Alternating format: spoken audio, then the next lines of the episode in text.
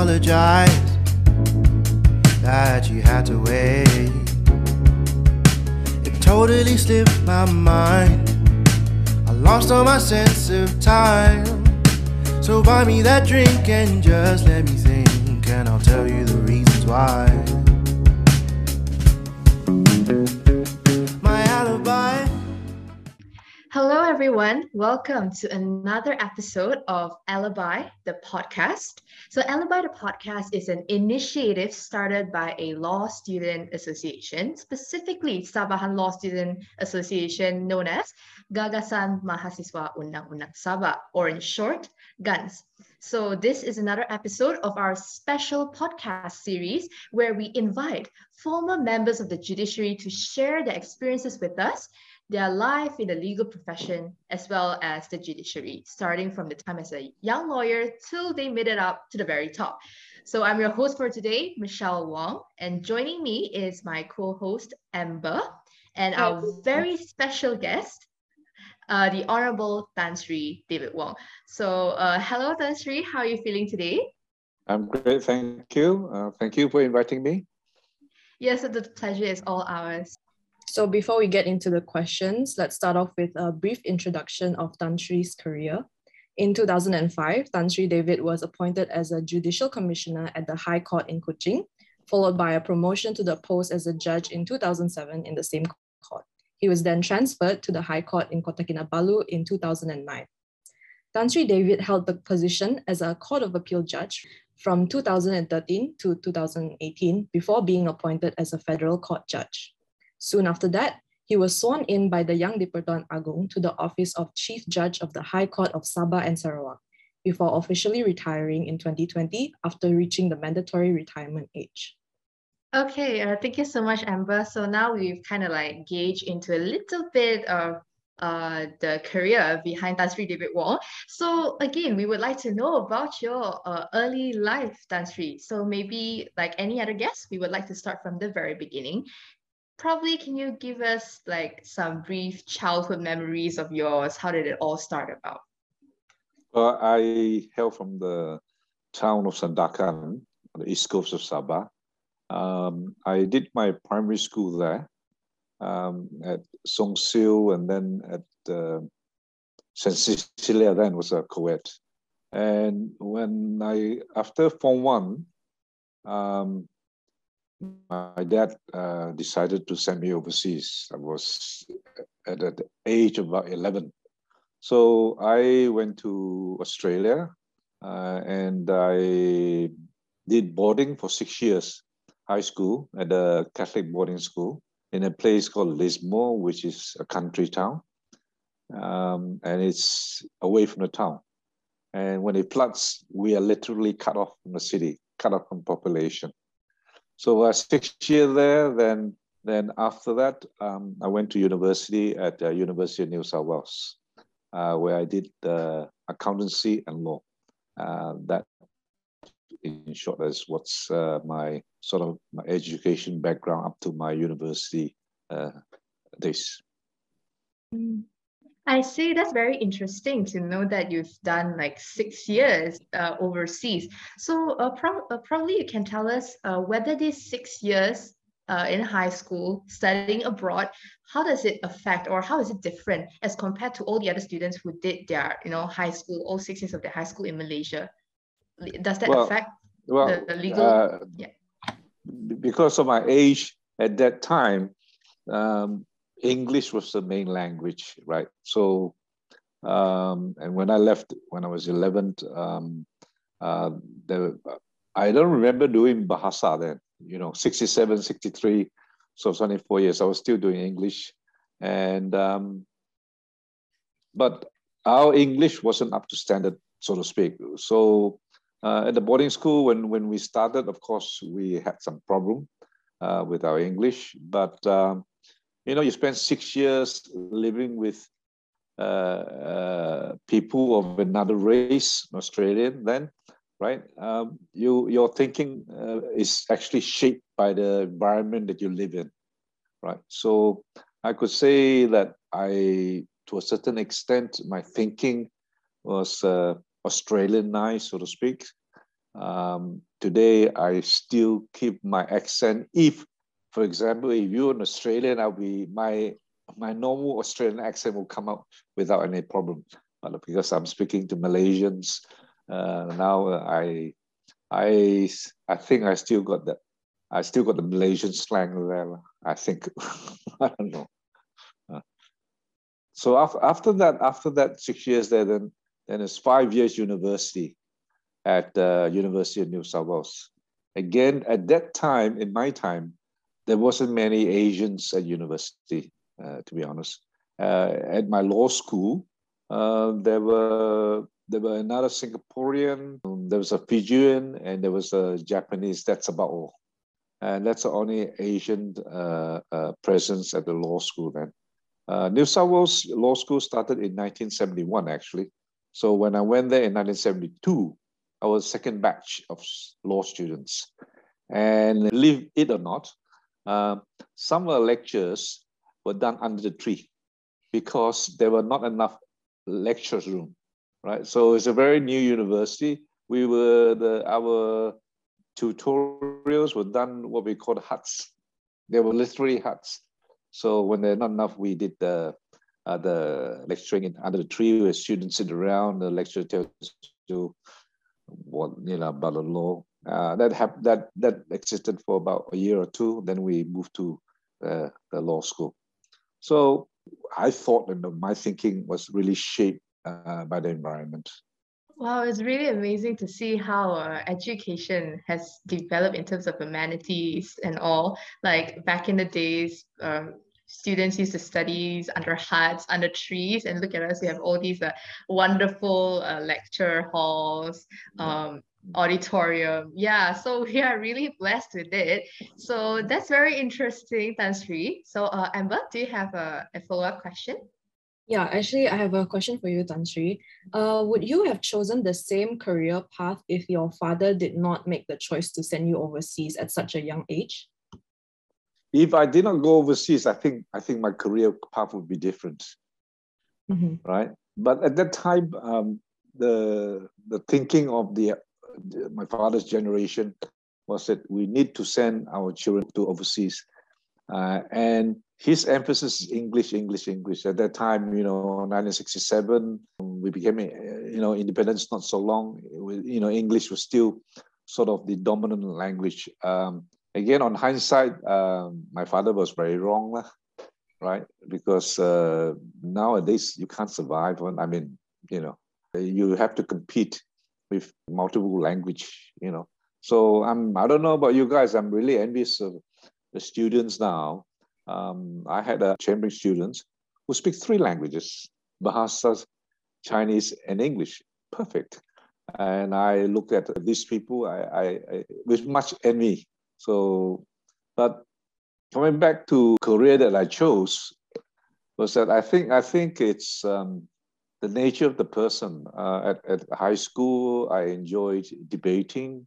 Uh, so I was uh, in a debate team. I was involved in public speaking competition, right? And you have an Asian actually competing with Australians with you know who are speaking their own mother language. So I found it challenging, and of course, um, my father used to say, "You you have to be lawyers because you're always uh, talking back at me all the time." So I was one that's always arguing with my father. So so that's the thing that uh, so it, it, was natural that i took that step to become a, a lawyer. I see. That's very interesting because that's what my parents say about me also. They say uh, you talk you talk back too much. Maybe you should be a lawyer. Yeah. so the thinking hasn't changed but yeah it's still the same.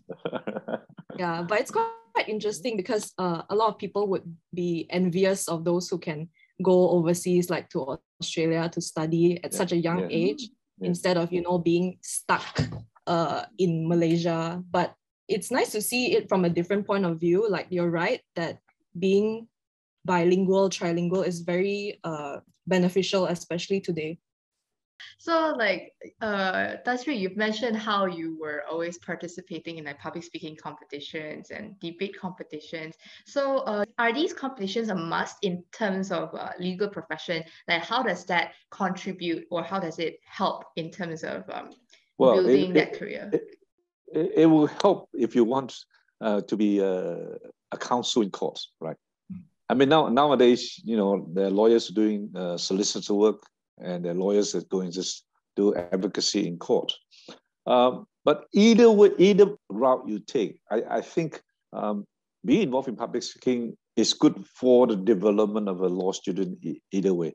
Because if you're a solicitor and you, you are very conversant uh, in expressing yourself, because you have to exp- explain the, the agreement to your client to sign right? You don't, you, I mean, gone are the days where you just shove the agreement in front of the client, just sign, and the client will believe you. Because the client now are more inquisitive. They're asking, uh, why is this, why is that? So if you are able to communicate better, right? And if you take, I mean, I found myself to be involved in public speaking because I wanted to develop the my skill of, of communicating. It's all about communication. And it's same whether you're a solicitor or, or a counsel. Right? As a counsel, of course, if if you're a good communicator, uh, that's a plus. That's a plus, right? So, so I, I think you know public speaking for law students. I wouldn't say a must, but it's a good skill to have. Yeah, I totally agree because uh, I think I was part of a trilingual speech competition back when I was in high school.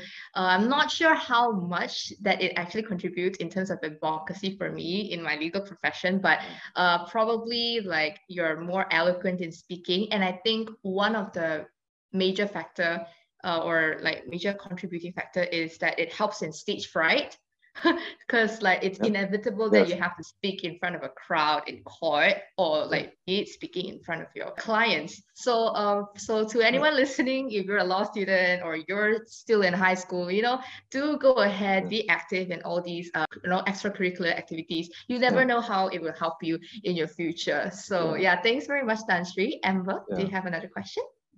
Yeah, I'd like to talk more about your time in university, Tan Sri. Uh, for our listeners, if you didn't know this, Tan Sri actually, as we mentioned before, he took a bachelor's degree in commerce, majoring in accountancy, and he only took law after that. So um, I was wondering if you could give us kind of a little background, uh, share your experience on what it was like taking a degree that wasn't uh, necessary for your career. In the early 70s, law school uh, were introduced combined courses, right? The new the new law school, like New South Wales was comparatively new then. So they offered a Bachelor of Commerce and LLB, Bachelor of Science, LLB, right? So I took the Bachelor of Commerce and LLB course. Um, I thought that would be advantageous to me, right? So uh, and I was when I was practicing, I, I found it to be very beneficial. Why? Because I I would have an accounting background, right? I, I, if you ask me to look at a P&L statement, I would understand what it is, right? Um, so in cases that I was involved in, you know, in company matters, that is advantage to someone who has a bachelor of commerce degree, right? So that was one of the main reasons I did the, the combined degree. And of course, that degree was like, was structured in such a way the first uh, three years uh, are mostly on accountancy subjects, and you have two or three uh, law subjects, you know, basic law subjects and all that. But when you get to the third, fourth, and fifth year, especially fourth and fifth year, it's just pure law. Um, I graduated my accountancy degree on my fourth year because the first three years I've done all the accountancy exams and all that. So on the fourth year, I got my Bachelor of Commerce and then after my fifth year, I get my LLB. Um, I was fortunate after I graduated uh, to work with international audit firm, and I was an auditor. So, um, so being auditor, you know, we go and check whether the accounts are done properly and all that. So that gave me a, a lot of insight how companies work, how what is the profit, what is the loss, and, and, and all that. So uh, that equipped me quite well in my practice days. So it's now now it's quite common to have combined degrees in Australia, actually. So even now, the, the, the old school, like University Sydney, I don't know if they have combined or not, but they're very old university, they only stuck to the law course. But I understand now you can't get to do a law degree without another uh, first degree. So, I mean, uh, I think gone are the days of thinking where you can be a lawyer just by studying law because the world is changing all the time, right? Uh, and it becomes more complicated. So uh, I, I, think that's how the university develops. That's how I got into uh, Bachelor of Commerce and Bachelor of Law. I see. So with this kind of course structure, do you find it a bit more difficult to study or was it just a breeze for you? No, nothing is a breeze. nothing is a breeze. Uh, of, of, course, my passion was law then, but I, I need to pass my accounting subjects. Um, I don't remember getting any distinction for my accounting subjects. I'd be happy with a credit, right? I think I, I, don't know. Maybe I got one. No, no, I don't think I, never got any any distinction for my accounting subjects. So law, like I said, was sort of I I, I don't know why it's sort of inbuilt that I was interested in it, and and uh, so you work work a bit harder for that. So your time as an auditor, you mentioned just now, did it make you a bit more analytical when it comes to things that you faced in the law profession? Sure, sure. When you audit somebody, there's a system to it, right? When you have a legal problem, you also have a system to it. There's no doubt. I mean, if you want to present a case to the to a judge, you have to be systematic. You cannot go go go over the place, and I mean, you I mean, you lose the interest of the judge. You like that. So everything has a system. So that that helps. That helps. I do realize that I think most of the students, especially law students nowadays, they don't tend to take another degree. There's no like a combination. Usually they study law all the way. So hmm. you've been a, a judge, right? So like uh, do you actually see like the lawyers or young lawyers nowadays do are they like disadvantaged because like they do not have another degree at hand I, I think the, the, I think one of the reasons why they have the first degree first is that to make sure that lawyers, when they become uh, when they finish their law degree, they be more mature in their thinking, right? So I mean, nothing beats experience. Uh, you can have the you can have the gold medalist from any law school, you know. But when it comes up to the workplace, everything is new. Everything is new. So I think I think that's maybe that's one of the reasons they want to have this first degree, so that by the time you do your law course, you are sort of not a mature student, but more mature than if you just go straight uh, from high school, which 18 year old kid going to high school, right, and just going through the motion of of what. But if you have done a, a another degree, and by the time you do law, you're about 22, 23, you become more analytical you become more inquisitive and you're asking questions uh, why the law is like that you know? So I, I, think that's maybe that's the reason. I don't know. But i'm sure that it uh, it would help help somebody you know if they have a, a, a prior degree. It helped me anyway. Oh, okay. Like I think it's because like uh, me, myself, and Amber, both of us are like just focusing on law ever since uh, after high school. So of course, like we are also scared that we do not have the benefit of having like hindsight of accountancy or like commerce. Yeah, but I think most of the students are currently doing what we're doing. And I think it's only like what uh, Tan Sri has mentioned, experience is most important. And that's how we're going to actually gain uh, whatever knowledge in hindsight, which is through experience uh, once we start becoming a lawyer. So uh, Amber, back to you. Actually, um, quick mention, I'm thinking of doing a master's in business administration after my degree, but I'm still thinking about it. No, you, you well, you should. I mean, if you have the, I mean, still you're still young. I mean, the world is still before you guys, right? Um, it, it, it would help, no doubt, because you will look, you'll be looking at, uh, at a problem with from a different angle, right? And, and you will, yeah. you will find it, when you finish your MBA, and then if you look at a legal problem, you're looking at it from a helicopter point of view rather than sort of a tunnel vision. So you you you have a bigger bigger view to look at because you know what to look for. If you have only a, a legal background, you'll be saying, okay, what's the course of action here? Uh, what, what needs to be proved uh, to the But if you have an MBA, well, you, you may look at it, hey, why do you guys want to go to fight in court? You should settle this. You know what I'm saying? So it's, it's a different different outlook to a problem. Thank you, Tan Sri. Now I'm more inclined to get that master's. Um, so just now you mentioned that you joined uh, public speaking and other activities like that. Do you have any fond memories from university that doesn't include studying?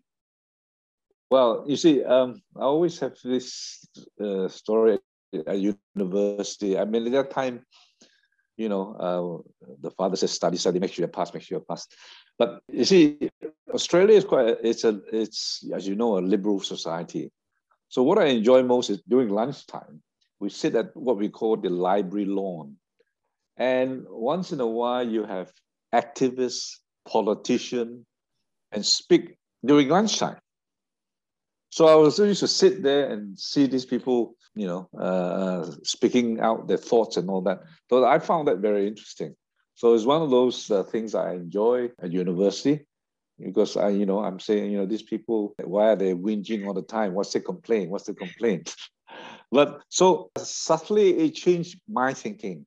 You know, my, my thinking probably, I'm sure would not be the same as you, uh, but but but it got me to a stage that I, I, I look at things differently and not from uh, just one one angle, right? I don't know if you look at my judgments, which I've written, you probably get a sense of that more liberal than, than, than others. I see. That's very But I don't know whether it's a good thing or not. mm, I think personally it is because Malaysia is quite not on the liberal side. So having someone who is a dissenting voice is very refreshing. Yeah.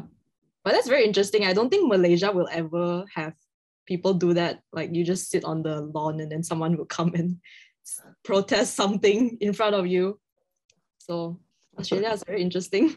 Yeah, yeah I totally agree. Because um like law students nowadays, they want to be more vocal in like certain cause that they are like in supportive of. But there's a lot of concerns that come into mind as if if they speak too much they have concern where is it seditious? Is it too much? Or will people judge you? And if they speak too little then people would be saying, oh, you're a law student. Shouldn't you be a little bit more out there advocate for what you, you know, supportive of? So this is like a dilemma. I'm not sure, I'm not speaking for all law students, but at least for a law students who's trying to be an, an activist. Like for instance, yeah. like recently there's a case where uh, Family Frontiers and these Malaysian mothers, they want to have their overseas born children to be entitled to automatic uh, citizenship. citizenship. It, it was a struggle for us law students. So whether we want to, you know, advocate about it because uh, the appeal, the, the decision of the appeal would be uh, announced really soon in August. So would it be sub judice? So having someone like Tan Sri to be very liberal and to be in supportive of students or anyone else being vocal, that, that is pretty great, pretty great for law students at least. so uh, moving on, so life as a lawyer. Oh, actually, I just finished my final year. I'm going to take my CLP very soon, and Amber is in her final year. So that oh, means pupillage is around the corner if we uh, if I am to pass. So uh, we heard a lot about pupillage from our seniors, and sometimes it's quite daunting. So maybe we can hear it from you, Tan Sri. So can you tell us about your pupillage experience? I, I, I was really lucky in the sense that I I, I mean I don't know you I don't know you guys know Sandakan Sandakan is still a small town lah. You guys from from where? Uh, both of us where you guys from? Both from KK, uh, but there's a KK. possibility. Oh, okay. Yeah. Yeah, that's what you're saying? Okay, KK is just KK, KK is a, is a city to people who live in Sandakan. So everybody knows everybody. I'm fortunate to be chambering with, with, with the top lawyer in Sabah, actually. He was kind enough to guide me. Uh, but after a while, he, he had trusted me and gave me case to hand to, to handle. So I, I was in this law firm until I, I became a judge. Lah. So um, I did a lot of litigation and I enjoyed it. So it, it, depends on you whether you're lucky or not to get a get a get a good master or not. I've, I've heard uh, uh, horrendous stories about pupil masters uh, uh, situation. Ah, So I, don't know. I, I hope you guys get more, get paid more than me lah. I got paid six hundred dollars. Oh, I, I hope, hopefully that that would be more lah because I think six hundred dollar nowadays definitely cannot afford anything. um, but that is really great. Like, is it because um, Tan Sri, you were in a kind of smaller law firms? Because I've heard from seniors, right, when they were in like a big law firms in KL, they of course having a huge name, a huge law firm's name in their CV, but the problem is they felt like they that they weren't learning as much because of course there are other pupils with them. So they are only handling like like one tenth of a case as opposed to what uh, Tan Sri you've mentioned, like your pupil master actually gave you cases to handle. Yeah. So do you think um that's kind of like Well, I, I, I, don't I, I- don't have any experience uh, as far as Malaya is concerned because, as you know, my I'm practically in East Malaysia. Yeah. Uh, but but uh, you know, I I hear good stories about them uh, over there. Mm. The big firms over there are not uh, are smart people, and actually they they try to get the best people at both of you, you know, and and and they headhunt you. And then if they know you're good, you, you have you have to work hard, and they'll make you work hard because they rely on on on your research and everything. I know the senior lawyers they handle so many cases in court. They don't have the time to to do the research, but they are smart enough that if you give them the right research material, they can put it together and go to court, right?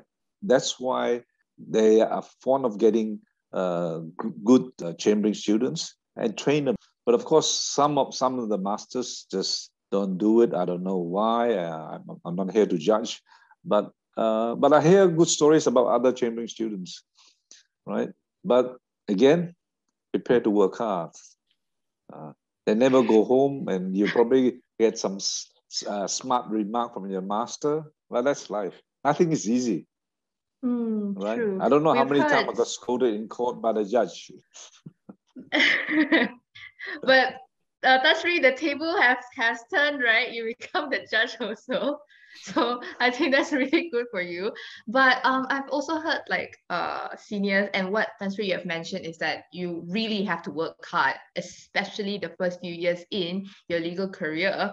And uh, they were saying like oh actually uh, or eventually you will forget the concept of weekends. You you know stay back in the office. So probably students back in the days they'll be much more willing and determined uh, to do so but students nowadays they focus so much on work-life balance that they hesitate in terms of whether they want to step into uh, the legal practice so probably pupillage is such um, a, a main factor for them to consider like whether they actually want to become associate so uh Sri, how were the first few months of pupillage for you? Is it like daunting, intimidating, handling cases? Oh, there's actual clients now instead of us doing problem questions on an exam paper.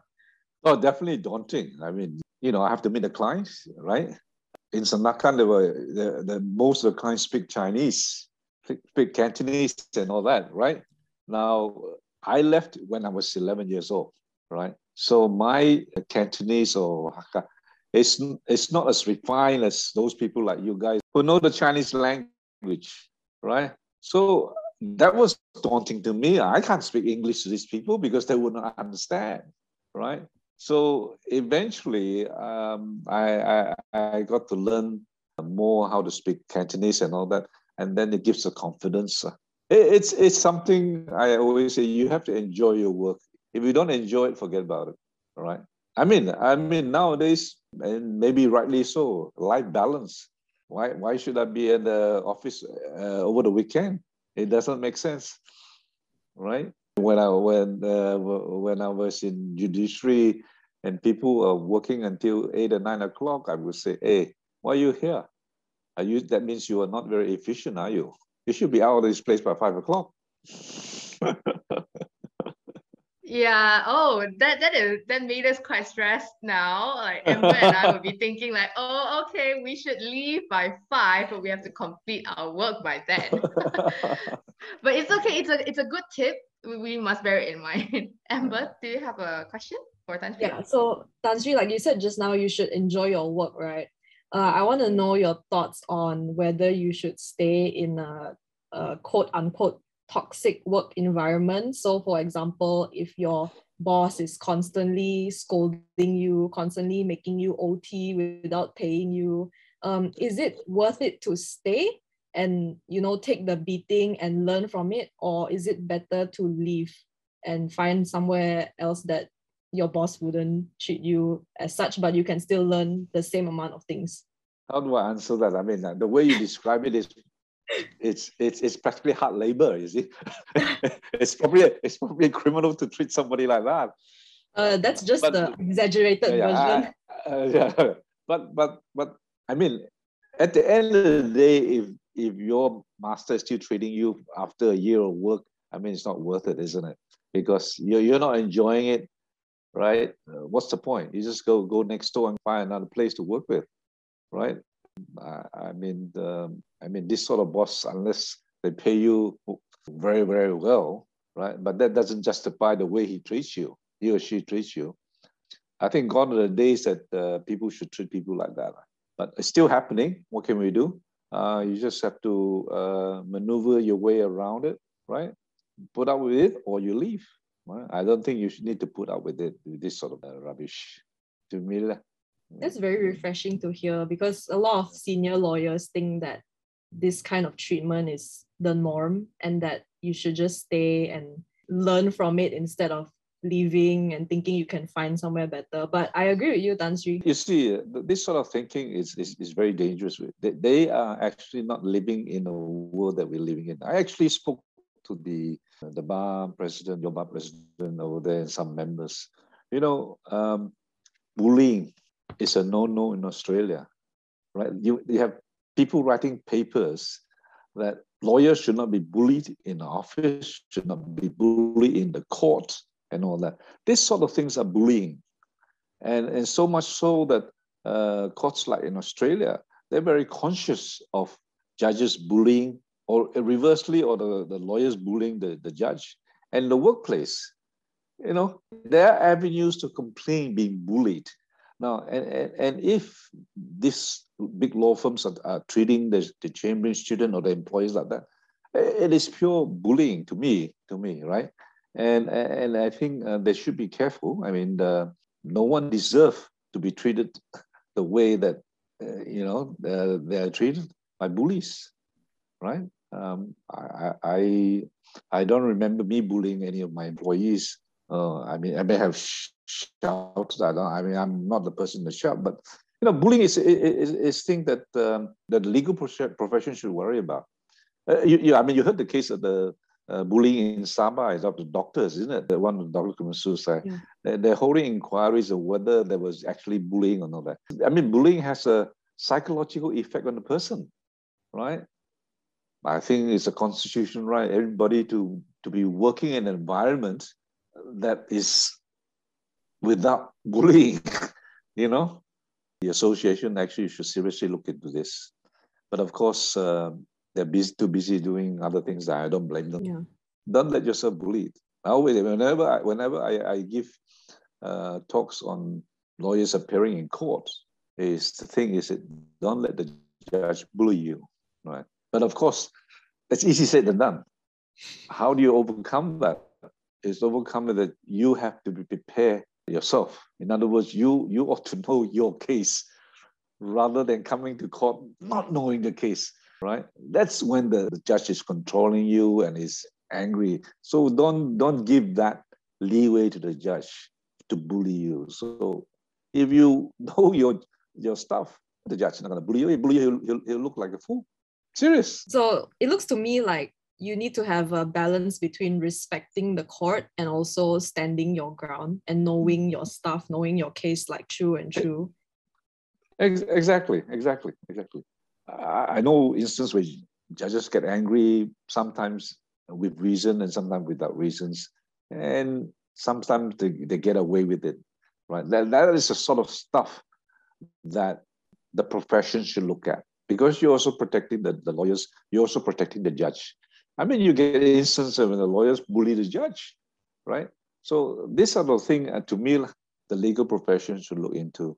But again, of course, we always hear the excuse is tough work up there. You have to you have to put up with it. I don't think so. Why should we put up with with with the world that that, that that's being bullied to me? Yeah, so like we can obviously see that as a young lawyer or like as a new employee per se, there will be various challenges when they step into their working life, be it yeah. being bullied or be it mastering what they're currently doing. So with these challenges, uh, Tan Sri, what do you find most challenging in your life as a lawyer in legal practice? Well, in my legal practice, I mean, it's it's pure hard work, right? You can't get away with it. You're pure hard work. If you don't work, you just get yourself in in, in problem.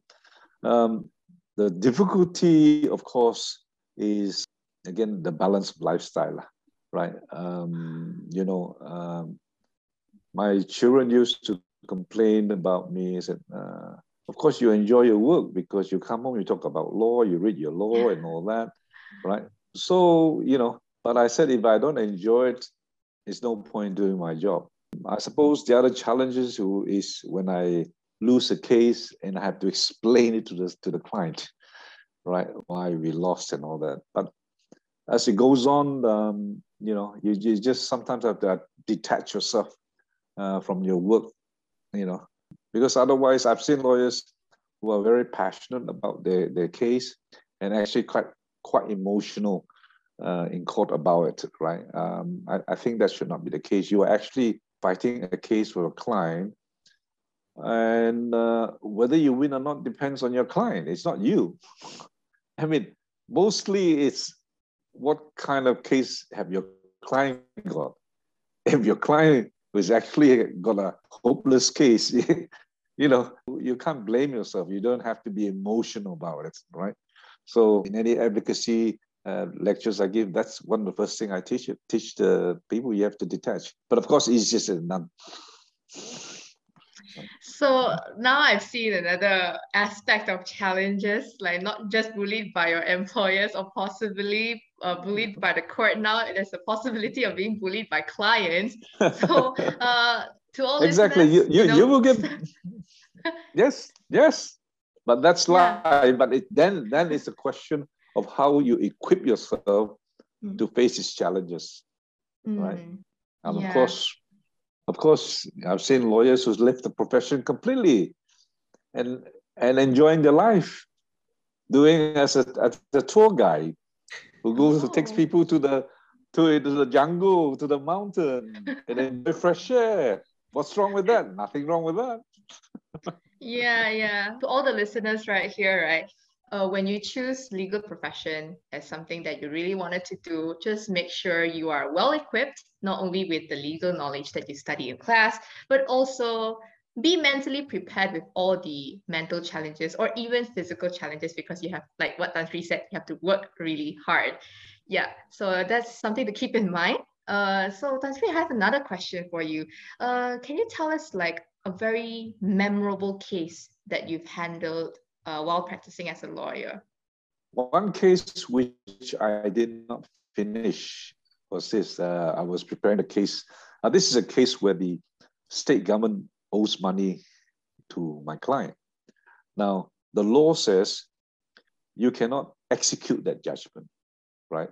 You see, in a normal case, if you're fighting a company, you can go and seize the car, wind up the company, and all that. If you have a judgment against the government, you cannot do any of that. You cannot bankrupt the go- government, right?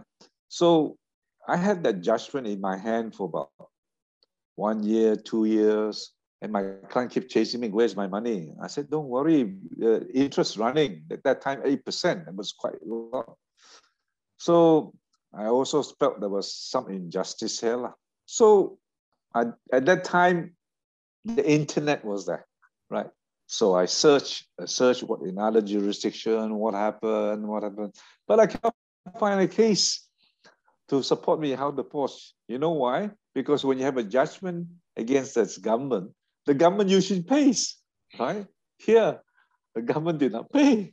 So in the end, lo and behold, we had a Malaysian case to say that if a minister has a duty to perform, you can go to court to get a mandamus to force him to exercise that duty, right? So there is a provision in the Government Proceeding Act that if you serve your judgment on the minister in charge, is that upon receipt of that certificate, the minister shall pay. Wow, then I said, ah, the minister has a duty to pay, statutory duty to pay uh, by uh, Sri Sriram about a ministerial duty.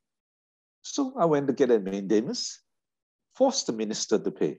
So I'm not executing against the government. I'm just forcing the minister to exercise statutory duty. And lo and behold, it worked. And that case, uh, I then became a JC. Even halfway through the High Court, I became a JC too. My assistant went and argued, lost in the High Court, won in the Court of Appeal, right? Court of Appeal says, yes, you have to pay because our statutory duty, you have to pay.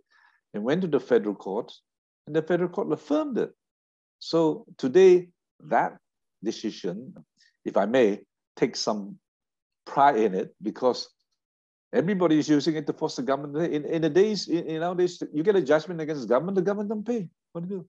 So at the end of the day, actually, I told my assistant, I, uh, I, I, don't think he listened to me because he, he won the case, was that you, you, you actually don't have to say much. You just get up and say, look, if the court says the government doesn't have to pay, okay, I just tell the foreign investor into Malaysia that our legal system, our judiciary system says if the government uh, loses a case and gets judgment against them, they don't have to pay. It, just cannot be, right? So that was one case which which today I, I sort of cling to, lah, right? So the, the other case was um, is in a sessions court. A fishing boat was caught in waters, uh, the exclusive economic zone. Every country has a, a 200 nautical miles exclusive economic zone so that you can go out there to fish and all that. So this uh, Filipino fishing boat was caught in an area where they're overlapping, overlapping oh, seas. So Philippines claimed that, Malaysia claimed that. So it's an overlapping claim. So they were charging KK, right? And um, I call a professor as a as an expert witness. What should we do here, right? Uh, it's overlapping. We should not uh, find these people guilty because, as far as they're concerned, they had the license to fish because Philippines gave the license to fish because it's within the exclusive economic zone, right? So that was one argument I said uh, I used because the professor says uh, said in these circumstances nobody has a claim to that land, to that sea, right? So you should there should be discharge. But then I found a section in the Penal Code, section 79, I think section 79, I'm not correct or not, where they say ignorance of the fact is an excuse. Well, we all know ignorance of the law is no excuse, right? So I use ignorance of the law as an excuse. What is that ignorance? Here, the Filipino guys, Filipino fishermen, really did not know that is Malaysian waters. They had the license, right? And Malaysia has never claimed that sea because nobody can claim because overlapping. So the, the Sessions Court judge agreed with me and let them off. I had 49 fishermen camping in, in uh, and they were staying in a in a shop house in, in Nanam, right? They were here for about six months, cannot go home. Now, this created a lot of uh, uh, headlines. Um, uh, even the people in parliament asking, well, how come the lawyers defending these people? We are losing our sovereignty and all that. Um, of course, the government appealed.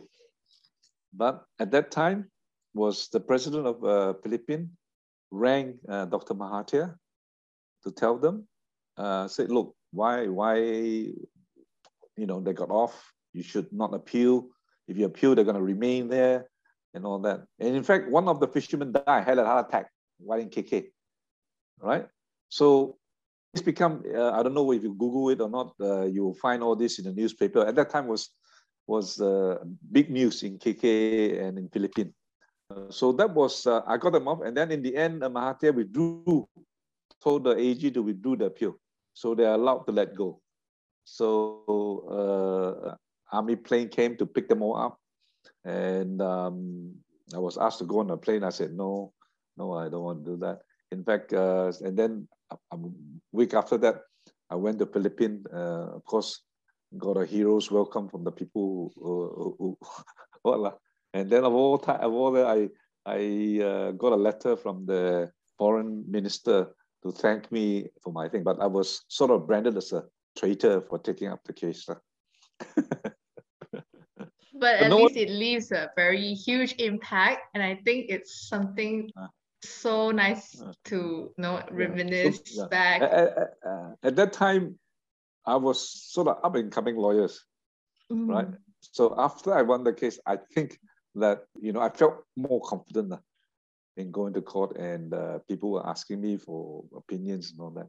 So I always tell lawyers, you know, you come a time that you you will cross that line that you are not more no more a, a junior lawyer. You will what so so don't be afraid to take hard cases, challenging cases. Uh, to what you never know. You never know. You, maybe you're fine. Everybody was told me I'm going to lose. You know, just maybe a fine and go home. So um, that those are two of my memorable cases, if it's memorable. yeah, it is. It is memorable. Even now, yeah. I'm thinking about it, and it's kind of like motivating me that you know I'm going to be there someday. So uh, yeah, good, good. thanks for that. Yeah, thanks for that, Tan Sri. Yeah, um, I just want to say, hearing you talk about your own cases is very inspiring, and um, yeah, honestly, if you were a lecturer in my university talking about cases, I'll be very, very interested. I'll be paying attention the whole time. Yeah. Um, so to reel it back into something you said just now on the topic of detaching yourself from uh, the client and the case at hand, uh, do you think that it is good to have some kind of interpersonal relationship with your client? So, for example, maybe when you have a trial and then you're having lunch with your client, um, do you think it's appropriate to talk about things outside of the trial, like um, what your favorite restaurant is to go to, and just have that kind of not so surface level relationship with them? Do you think that it is beneficial uh, for the trial or just in general for uh, to gain the trust of your client? Yeah, I think to to to gain the trust of your client, right? Um, I mean, the clients you can say to a certain extent, his life is in your hand, right? I mean, if you're dealing with a criminal case, actually the life is in, is in your hand. Yeah. So it, it's hard to detach, and and and the trouble with is with our society, we have to go and look for clients, right? And we look for clients, they become your friends, yeah. right? And your friend says, "I've got this problem." Are you going to mm-hmm. tell them go next door? No, of course you don't, because you have to you have to get the money to pay your employees right? It's a, really a challenge. So, so you, you have to try very hard to detach it because, uh, I mean, easy said than done, but even especially when I have close friends, my clients, and we go to court, uh, lucky in most of uh, my friends' case, we I won, but sometimes, you know, okay, how do you explain to them? Appeal? You know, and you can't say appeal, you win for sure, right? And, uh, but but I think with the experience dealing with it, you you'll find the proper balance. I'm sure. Mm, I see. So, do you think that there are some things that are completely off the table you cannot discuss with your clients, or is there is anything up for grabs, and then you can just kind of gauge um, throughout your time with the client, like what you can and what you cannot discuss? Because I'm really interested in this because I personally feel like there should be some level of professionalism per se. Like I wouldn't want to be too close to the client to the extent where they know things about my personal life, like who are my parents or things like that. So yeah, I just want to know your thoughts about this. Well, um, you may get away with it. You live in a city, right? But if you if you practice in KK and or of or anywhere in Sabah, the client would know your parents for sure. Yeah, yeah.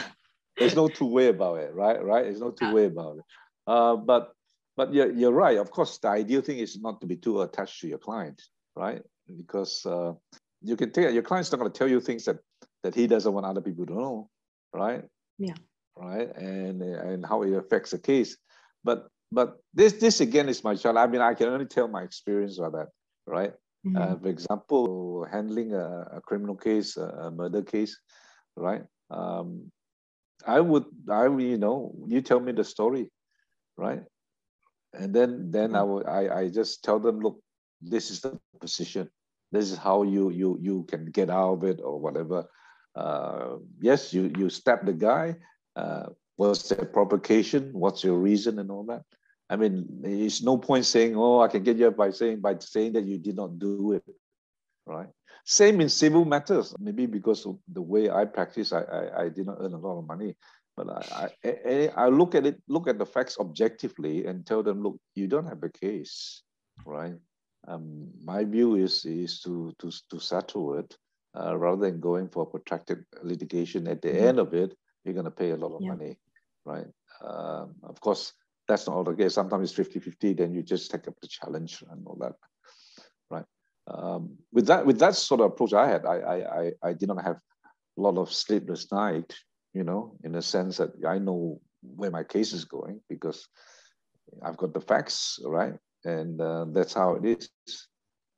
I mean, I have never told my client, even though I think yeah, we'll win, don't worry, 100% sure. Who says this? Yeah. I, I, tell a story. I tell a story. Every time I feel very confident in winning the case, it turned out I, I, I, I lost. I lost. And, and you say, how did the judge come to this conclusion? right? So, but that's the reality because you probably didn't see something that the judge saw. That's mostly the case, right? I mean, everyone is different, right? I, I, I'm not saying that the judge is not competent, far from it. I'm just saying that you see a problem, if there's a problem in front of two person, they see it differently. That's a reality of uh, life. So that that's that's my approach. You don't have a case, um, you know. I'll tell you what you know what your options are. Yeah, I think I agree with your approach too. It's good to be realistic rather than give your client false hope. Uh, yeah, your your time as a lawyer was very interesting, but I think your time in the judiciary is um, even more interesting.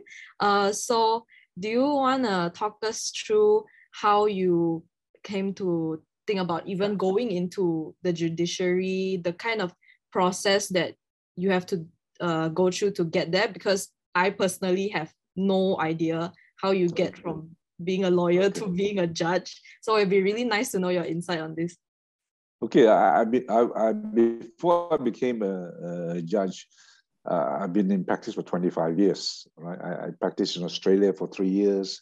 It was getting to a stage that um, I suppose you can call it mundane. You know, Sandakan, how big Sandakan? You know, uh, I, I, was fortunate enough. Uh, then the last Chief Justice, uh, Tun Richard, right, was uh, I knew him from practice. Um, he actually was staying in a condo complex as I was. So when he was judge in Sandakan, I was the lawyer. So so I got to know him quite well, and then we and then he became the court of appeal judges and all that. Now in those days, they don't have the judicial appointment com, uh, commission, right? So uh, where now you have to go go for interviews and all that. In those in my days, it's a tap on the shoulder, right? And what happened was that uh, I remember this quite quite clearly. Um, actually, I was playing golf, I think, and then I got a phone call from uh, Richard. Hey, are you interested to be a judge?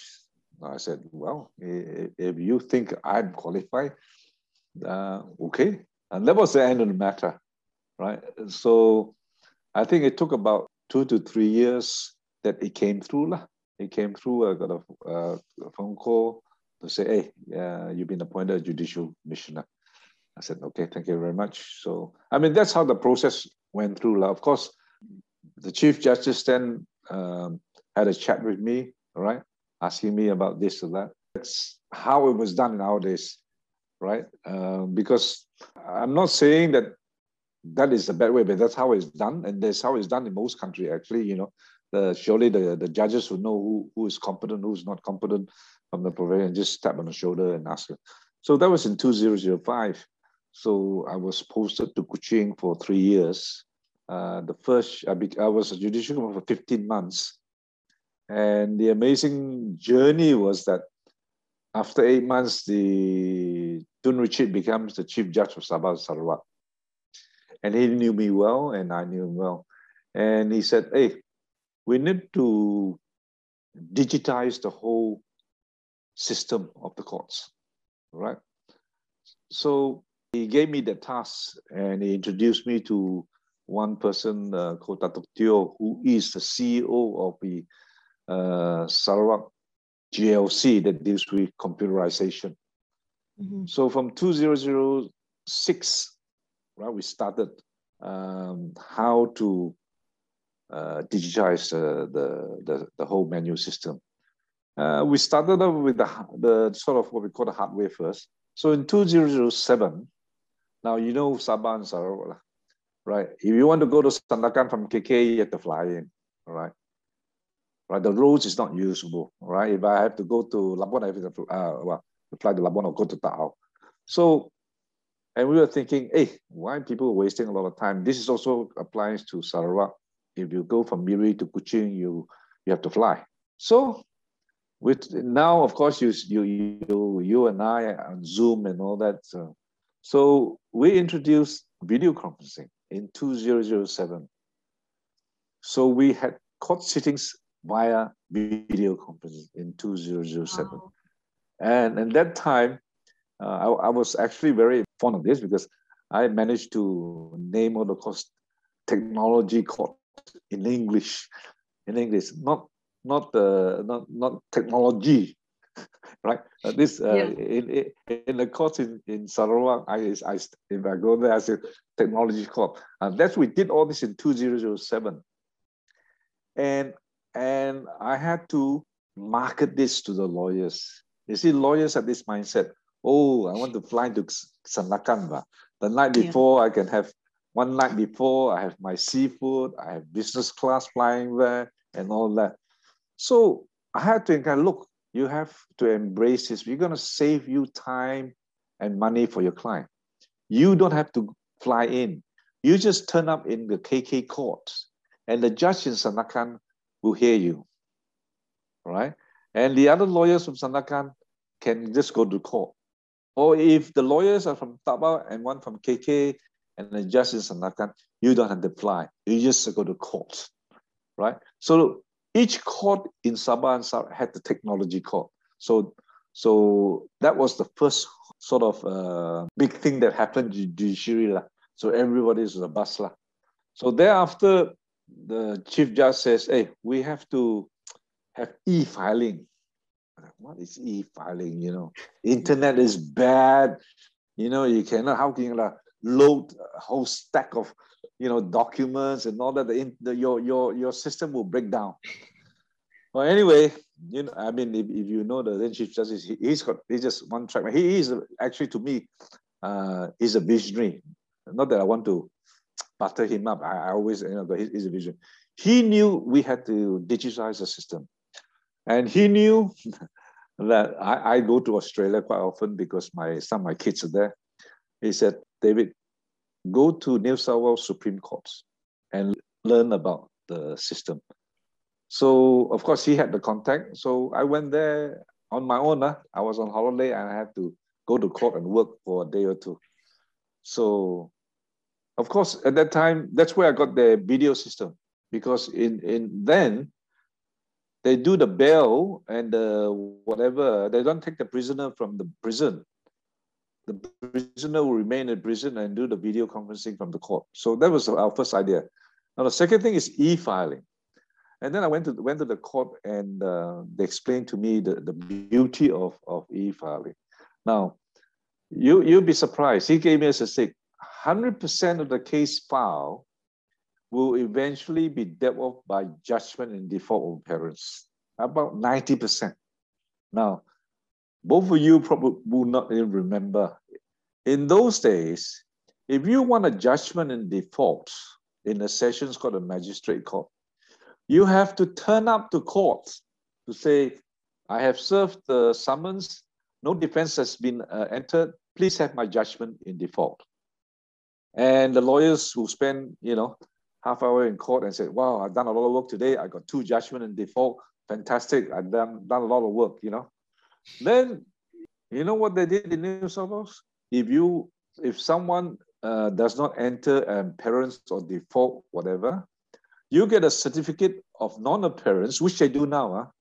and file the court, and the court will accept them, and then just send back the judgment in default to you without any appearance in court. And we are talking about 90% of the case. You imagine the time they save? So I asked them, how did you do the digital signature and all that? They showed to me.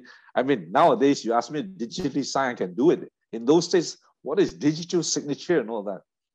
So I got the thing, I came back, I, I presented this to him, and then, and on both thing, he got the Chief Justice then from uh, uh, Chief Justice, and then the Chief, Chief Judge of Malaya come to Kuching, and I presented to them, right? How much time is in. So everybody was on board. Of course, I have to explain that. Uh, I was only doing for Sabah and Sarawak, right? Because there's two two system, uh, two column. So the next thing was e-filing. After there was e-filing. How do you get lawyers to e-file? I can I, I, I tell you girls, I was a salesman. I went to every town. I went. I started in Kuching, where the lawyers would come and call. I said, you must e-file. They said, what is e-file? And all that. Hey, you convert this to PDF and then you just send it. Lah. In those days, was by email and we receive it. But we got smarter, of course. We open a portal and all that. Now you file through there, right, with everything. You pay that as well. I can remember one lawyer says, I'm not going to do it. I don't have any computer. My internet is bad. Oh, I'm sorry. You don't want to do it. That's your problem, right? So these lawyers are coming back to me. I mean, before I retire, I said, thank God for that. Now they don't even go, they can file the documents anywhere in the world, literally anywhere in the world, right?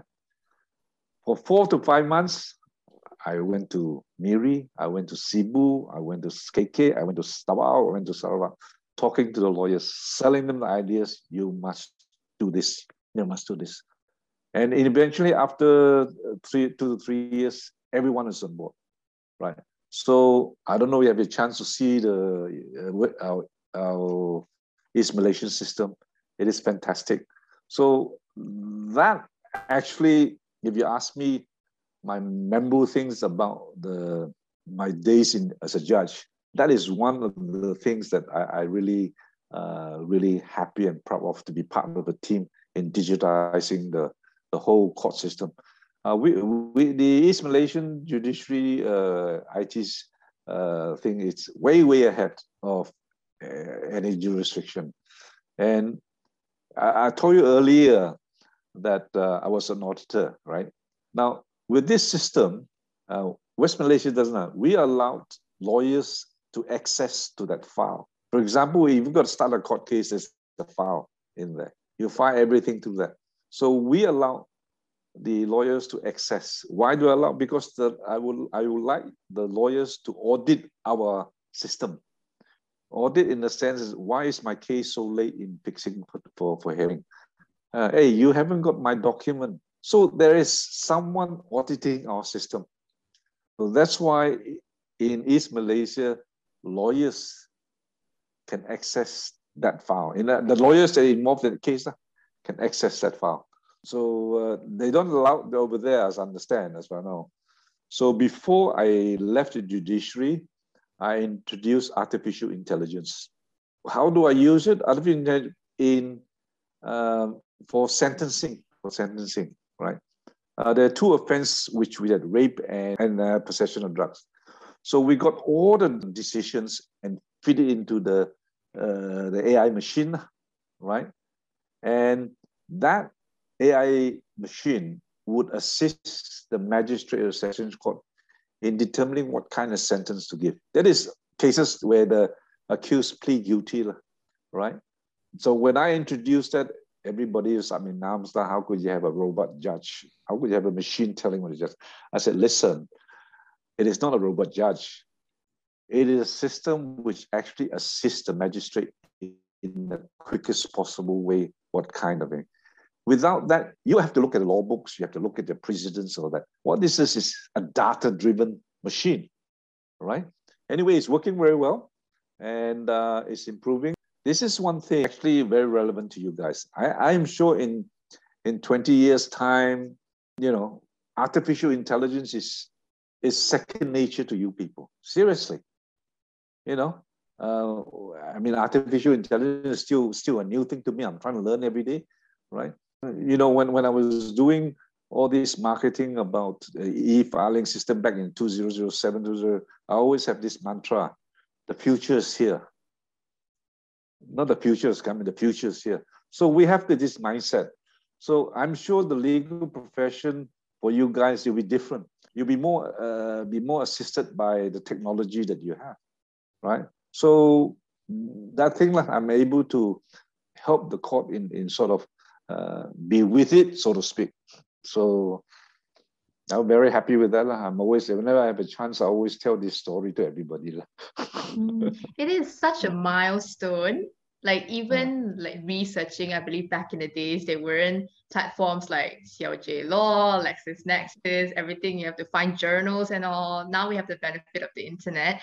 And then not to mention, uh, that's you mentioned artificial intelligence. So uh, is there a possibility that a few decades from now it will be completely artificial intelligence and then like maybe there's no need for a lawyer, maybe there's no like no need for a judge per se. Would did you see that happening in the future? Well, not in my lifetime. no. no, no. You see, you see, you see places like I think Brazil or other countries where the backlog is so bad, mm-hmm. right? Okay, you maybe robot judge is not does not give uh, pure justice as we understand it. Okay, mm-hmm. Now, I know this country are using these robot judges for claims less than 10,000, right? So, well, either you let the case rot for mm. 20 years in the court system, or you get an AI machine to be the, the judge, right? Mm. For small claims. This is happening around the world. Mm. It is not what I'm advocating, but this is happening, right? Mm. Why is it happening? hey, what? Is it justice if someone sits there and wait for 20 years for to try to have a case heard in court for a claim of 20,000? It, it cannot be right, right? So as we go on, surely the AI intelligence improve as it goes on, right? I was involved in a, a webinar the other day.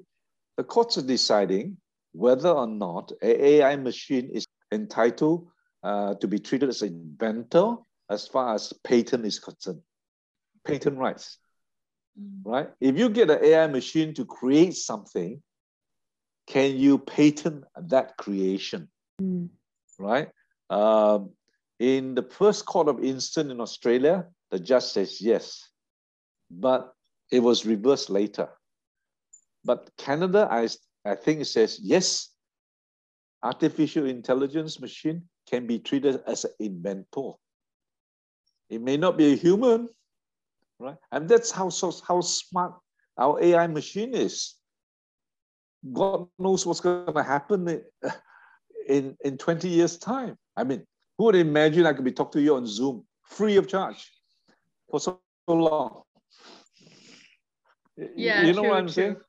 I mean, I, I don't know you you heard of metaverse or not? Oh, okay. Metaverse. This is, you know why Facebook is changed to word meta? Okay. Right? I see, I see. It's uh, virtual, Virtual reality. reality. Yeah. Right? Now, I don't know how it works, but they are saying that if you want to attend a concert in London, right, you can stay wherever you put on your goggles and you're there the reality is so real that you are probably you are you feel like like you're in London, right? Uh, but anyway, it's probably out of my reach in my lifetime. But you guys, I, I am sure you will see the improvement in technology. You get what I'm saying, right? Mm. It's uh, coming back to the court. The, the court actually, um, the last thing I, I, I asked them to do is, you know, all the running down cases, the running down cases, people getting hurt by accidents and all that. There are a lot of claims in court. Mm-hmm. You know, you were you were hit by a car and all that, right? They're supposed to collect all this data into the machine. Let's say you got a broken arm or your broken shoulder. The courts have have records of how much award you should get and all that. All right. I said I envisage a day that there will be a chaos outside the courtroom. Right? People coming to court to say, okay, I was involved in an accident, I had a broken arm or a broken hip, how much would I get? The machine should tell you, okay, the court will probably award you 300,000, right? With that knowledge, right, the insurance company or the other side, of course, would no doubt rather settle this matter than to fight in court. I have seen cases that are stuck in court for two to three years because of the appeals uh, process and all that why the victim is at home, not getting a cent, right? So you see how, how technology can help to improve the judicial system and the livelihood of everybody. If you have an AI machine that, hey, this is the amount you're gonna get, the insurance people or the payer would think, oh, well, we pay better negotiate with the victim and see how we can resolve this. So I, I hope to see that in my lifetime, but other things uh, maybe not. Oh, okay, okay. That's um nice to know. At least we won't get unemployed very soon anyway. so uh, so uh Tan Sri, your life as a judge. So what are the immediate differences did you find being a judge compared to being a lawyer? It's a different lifestyle, different mm. lifestyle. Uh, in the sense that well, we should be lonely people because we're not supposed to to socialize with with other people. Um, we just have to we have to behave ourselves when we talk in public. You know, it should not be. I mean, I have to give up my days of uh, shouting at the top of my voice on a golf course when I uh, miss something or or saying words that it should not be said and all that. I have to give that up. So uh, so it's a different lifestyle, and and it ought to be a different lifestyle because uh, being a judge to me is a huge responsibility.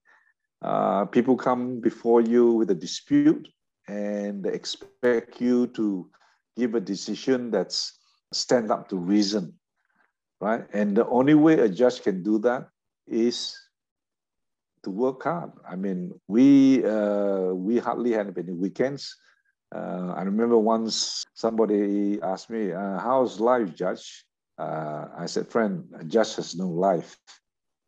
So, so that, that's that's how it is uh, for most judges that I know, and and the pressure is there, not seen, but the pressure is there, right? You you you turn up to work. Yes, you you got you got assistant helping you, but at the end of the day, you get up on the on the bench and you listen to people, and then you have to absorb it and then come to a decision. So I, have I've I found that challenging. I found that challenging, and uh, and there's that that there times where you handle case which you think that you can shape the law, you know, and that that's that's exciting. Uh, so I have no complaint. I can only say that I, have been blessed to be able to be, to serve on the bench. That's very nice. I just want to mention that I didn't know that we already had e-filing back in 2007. Uh, I thought was, yeah, I, I actually thought it was something that only came about when COVID hit. And yeah, so I'm actually quite shocked that it, it's actually been around for a while already. And the only, video only in our states, okay. only on the eastern states. This oh. is only in the wow. eastern states.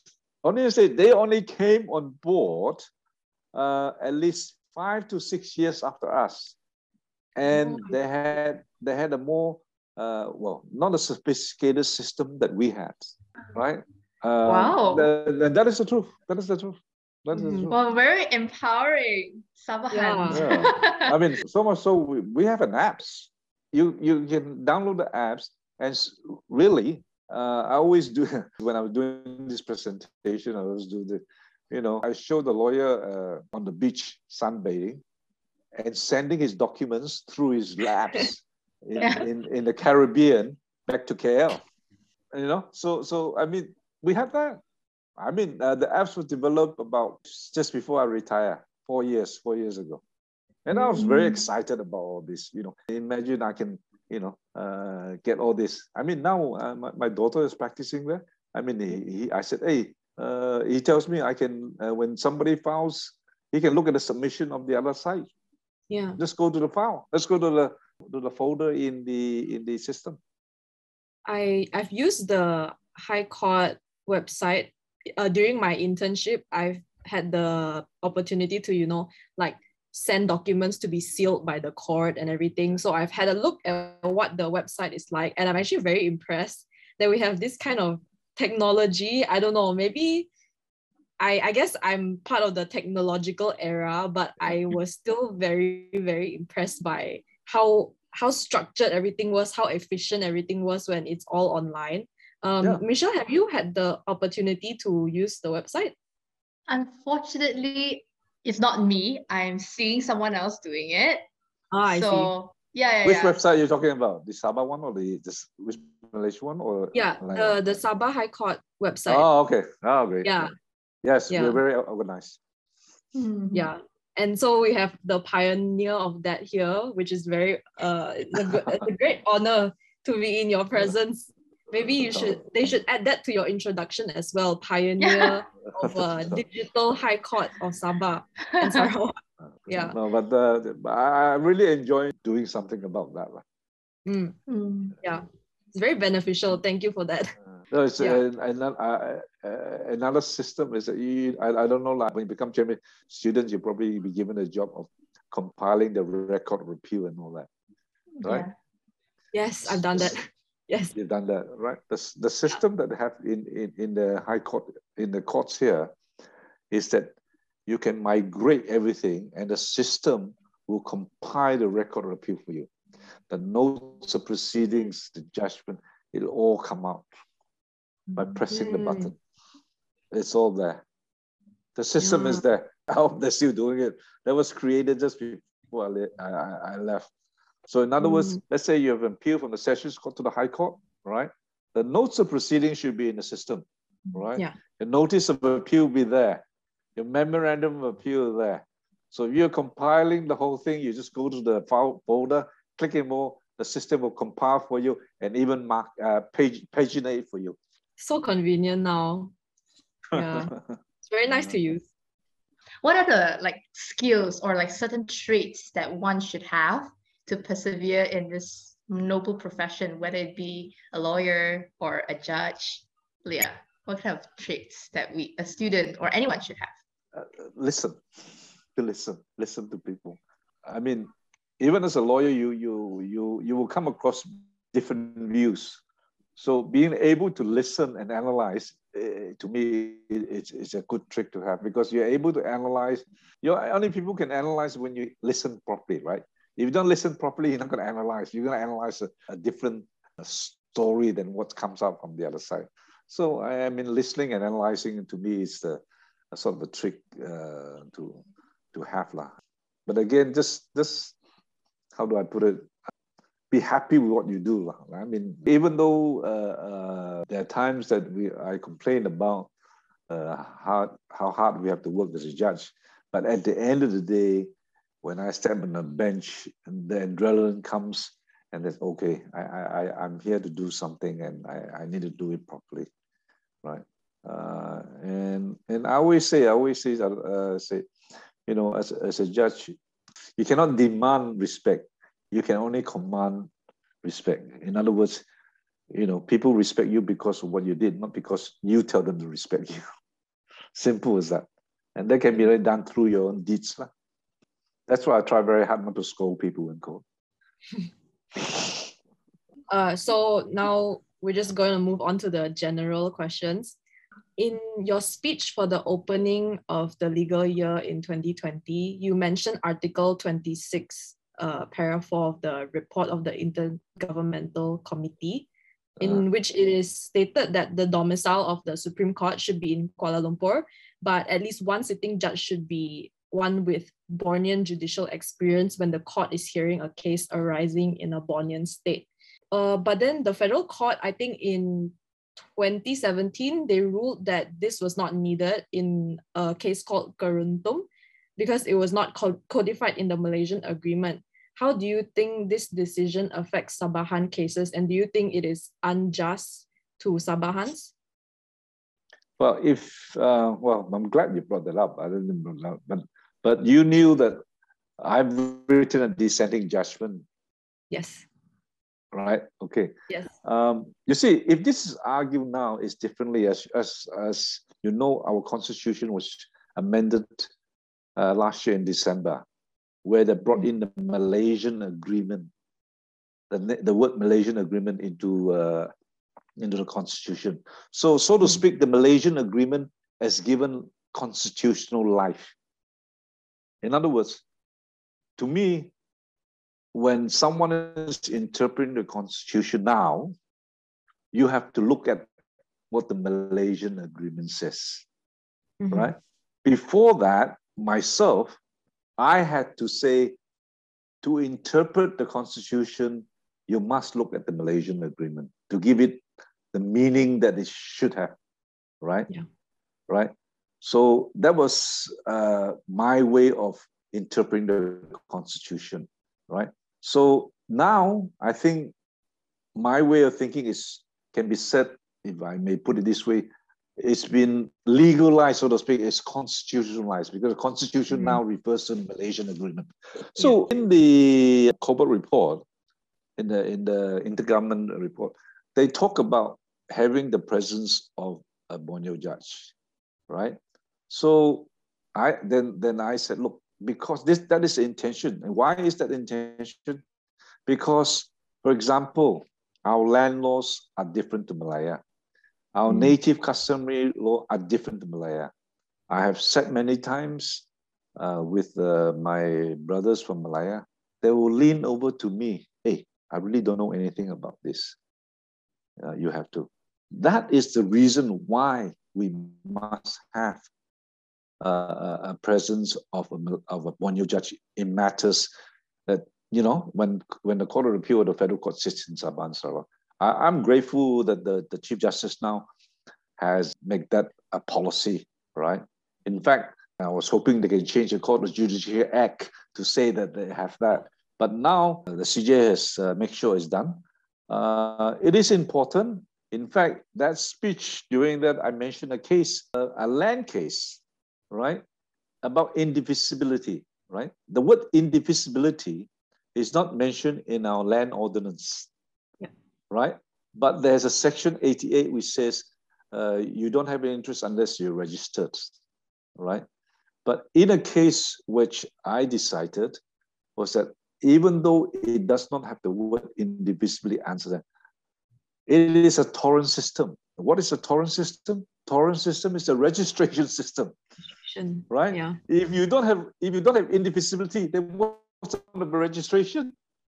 Right. Yeah. So I I so I said, even though the word indefeasibility doesn't appear in our land code, it, it is implied it must be in our land code because it's a mm. Torrens system. Yeah. Right.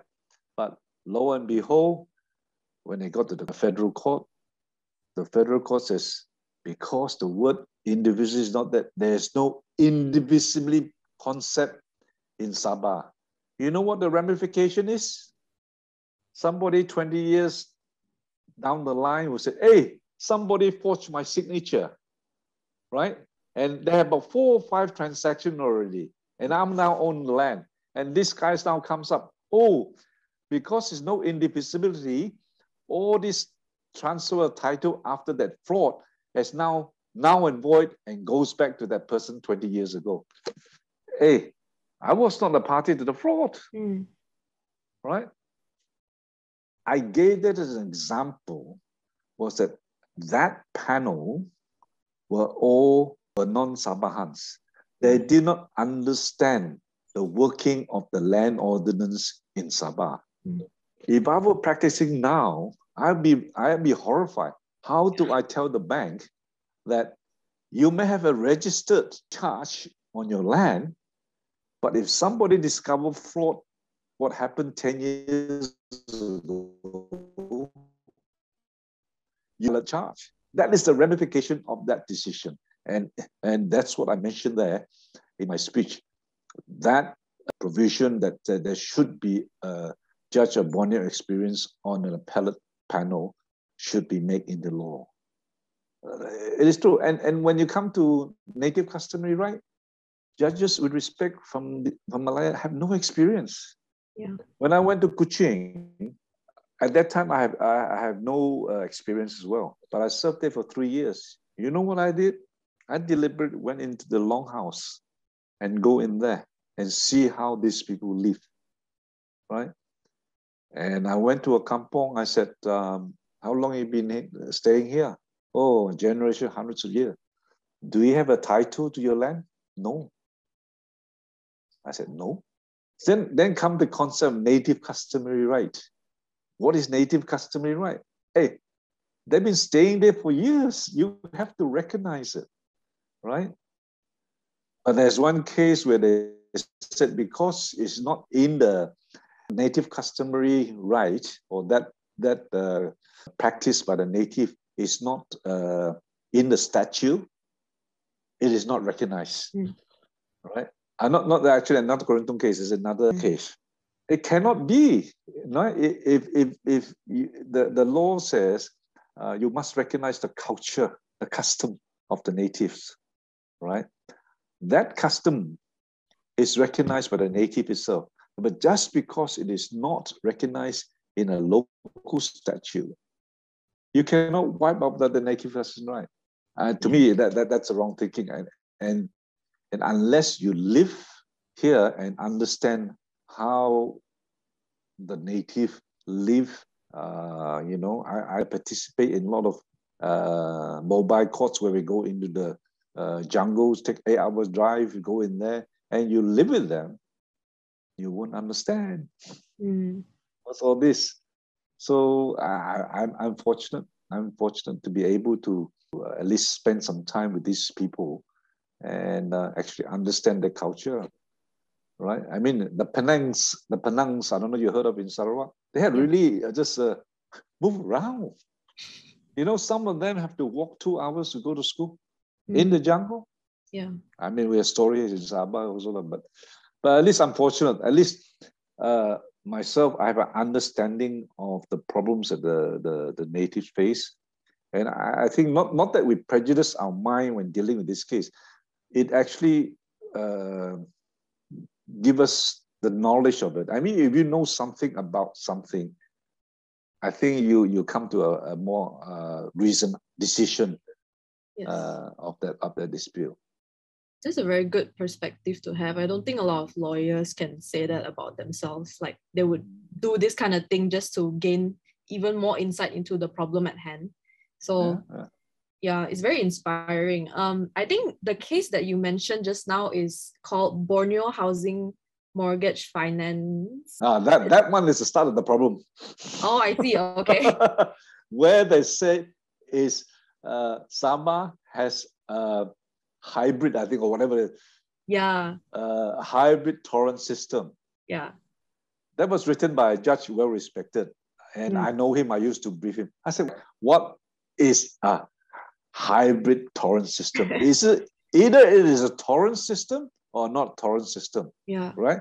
And if you study law, Torrens system is a registration system. Right?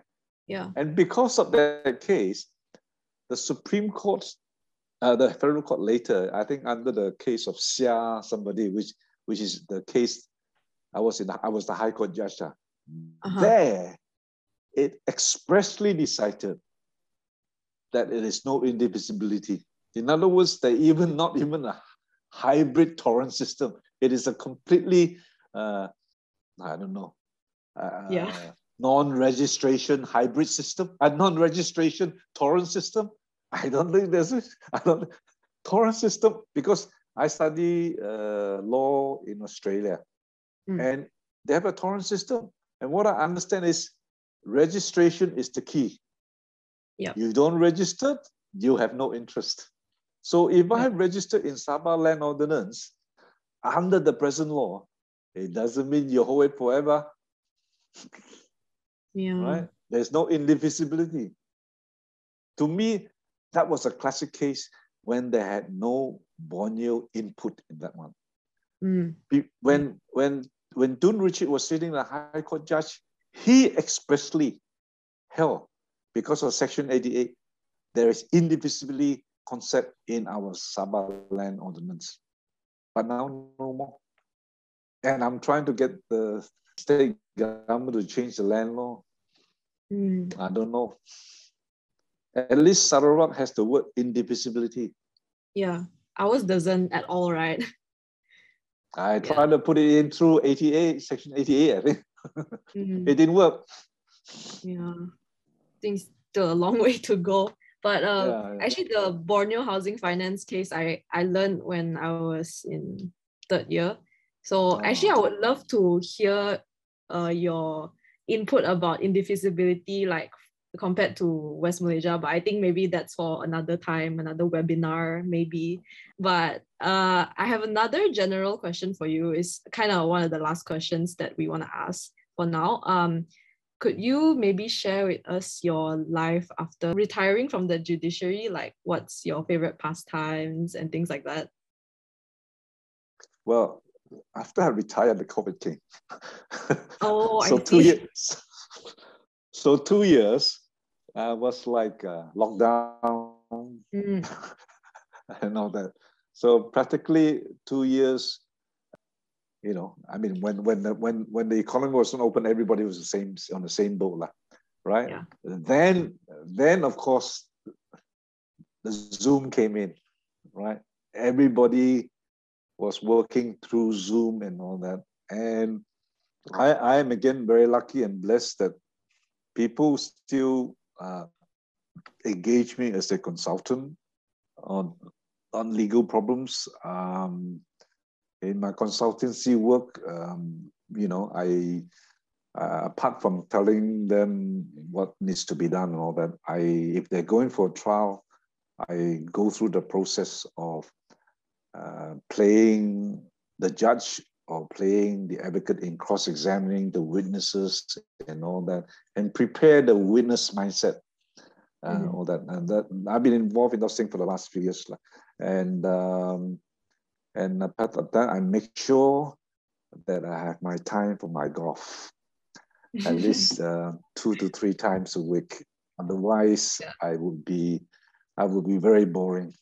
But um, I, I've been kept busy, so I'm I'm, I'm lucky. So uh, arbitration is also uh, people has been asking me to do arbitration, so I'm also uh, lucky and blessed with that. Apart from that, that's about it. Um, I still enjoy my golf. I still enjoy my walking. So that's about it. yeah, uh, I hope you enjoy the rest of your retirement, Tan Sri. Uh, that's all the questions that I have for you. I'll pass the time to Michelle. Okay. Yeah, so thank you, Tansri. Actually, I just have one more question left. So, like Tansri, do you want to give uh, your words of advice, words of encouragement for our new upcoming lawyers? Actually, to uh, both Amber and I here, hopefully, we'll be an upcoming lawyer soon. So I'm sure you you two will, will be. You see, okay, going back going back to my high school days, right? English was one of our mother language, so we had to make the extra efforts uh, to master the English language, right? Now, when I did Form Six, I don't know what's the equivalent here, lah. It's pre-U or whatever. But after Form Six, you get you get a university. I, I had to uh, do subjects to make sure I get the marks to, to get a university because you have to have certain marks in university. So I did first level Latin, first level English, first level uh, uh, ancient history, and then my maths and science is the lowest, 2S and 2SO, right? So I was never good at, at science and maths. But I got, got through them, and, and the teacher who taught me told me, and and and told and told his uh, fellow priest, he said, uh, "This David Wong, he's not actually not a first level standard, but he works hard. He works hard, right? He works hard. Um, he did Latin to improve his English because Latin is a, a, language where you can improve your English, the tense and all that, right? Imagine a Chinese doing Latin. It's it's it's a useless language actually. Nobody uses it unless you're unless you're saying mass or whatever. So the moral of the story is for me was that no, you're not a bright student, but I know you work hard and you get through. And that is the mindset that I have all through my life. Nothing comes easy, but if you work hard, it never fails. Right? You may not attain it, but but the fact that you work hard for it, that already is a success. So that's a story I, I tell every law students, right? Uh, I can tell you all my marks in, in, in universities, except for one or two distinctions, all those are just credit, right? And um, I just work hard when I do. Uh, same thing when I was uh, practicing. Uh, before I go to court, I make sure I work hard and you know uh, especially i can tell you the story if i were uh, doing a presentation i would be practicing in, in the in the library going through the full speech and all that before i'm going to attend those are sort of preparation you have to make and uh, that's that to me is my uh, mantra that you can call work hard. Working hard never fails okay? Yes yes. So like thank you very much Tan Sri Thank you, Tan Sri, for chatting with us, taking the time out of your day for this. Uh, we're very grateful. That's all the time we have today, folks. Thank you for listening to Alibi, the podcast. We hope you enjoyed this episode of our special podcast series with former judges, and we look forward to talking about more relatable and relevant Sabahan law student topics. I'm your host, Amber. With me, I have Michelle. A big thank you to Tan Sri David Wong for coming on to this episode. If you haven't checked out our previous episodes, please do subscribe to us to stay updated on all our latest content and see you in our next episode. Bye.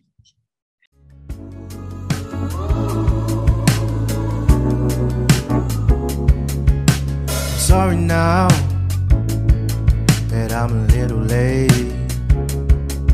I apologize that you had to wait It totally slipped my mind.